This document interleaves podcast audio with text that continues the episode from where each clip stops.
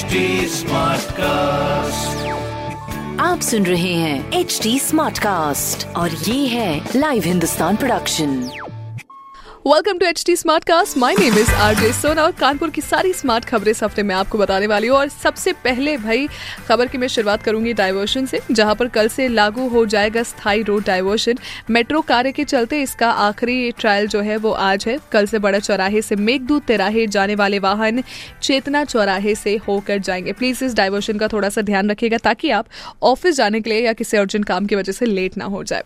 दूसरी खबर, जहाँ पर हमारे शहर की रूपरेखा बदलने के लिए नगर निगम को 16 करोड़ रुपए दिए गए हैं, जिनसे 183 विकास कार्य करने हैं। बेसिकली इस 16 करोड़ में से उनको 183 विकास कार्य करने हैं, जिसमें कि आता है भाई, सड़क की मरम्मत। ऑफ़ कोर्स अपने कानपुर के गड्ढे बहुत मशहूर है। फुटपाथ बाउंड्री डिवाइडर की रंगाई, पुताई, ये सारी जो चीज़ें हैं, वो शामिल है।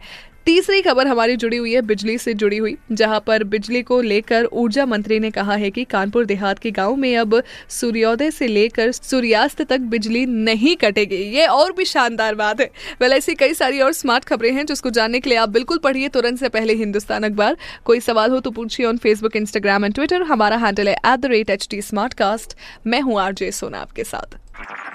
आप सुन रहे हैं एच डी स्मार्ट कास्ट और ये था live Hindustan production smart Smartcast.